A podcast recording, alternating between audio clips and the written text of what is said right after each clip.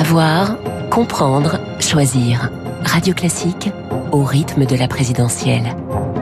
L'édito politique avec le Figaro. 8h13 sur Radio Classique, l'édito politique avec Guillaume Tabar. Bonjour Guillaume. Bonjour Renaud. Valérie Pécresse et Éric Zemmour ont débattu hier soir sur TF1 et LCI. Ce débat a-t-il fait bouger les lignes de la campagne? Écoutez, il faut d'abord en rappeler le contexte et l'enjeu.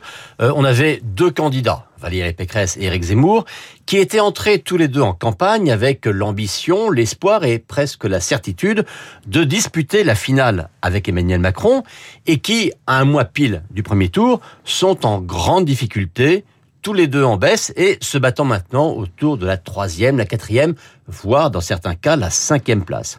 Donc, ils devaient bouger prendre des risques et se confronter puisqu'ils se disputent une partie d'électorat commun.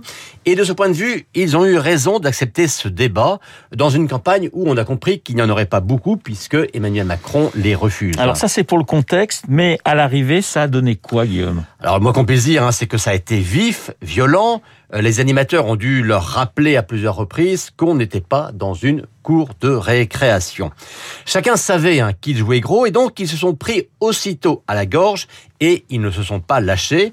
Alors après tout, on peut euh, aimer les joutes musclées euh, et puis on sait que le débat démocratique souffre trop souvent d'excès de propos convenus pour ne pas se réjouir d'un choc qui était franc et direct.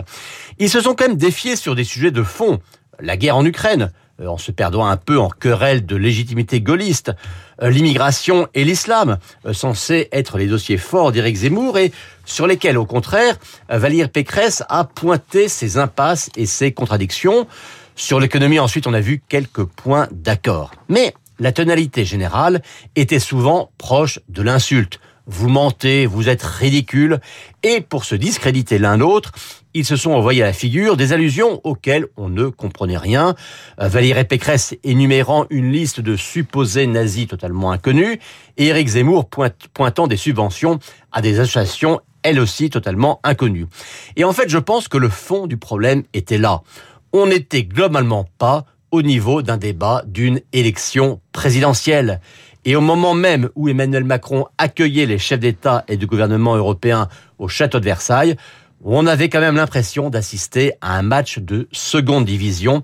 Et ça, ça n'était bon pour aucun des deux. Alors Guillaume, malgré tout, peut-on distinguer un, un, vainqueur? Écoutez, c'est toujours euh, périlleux hein, de distribuer bons et mauvais points.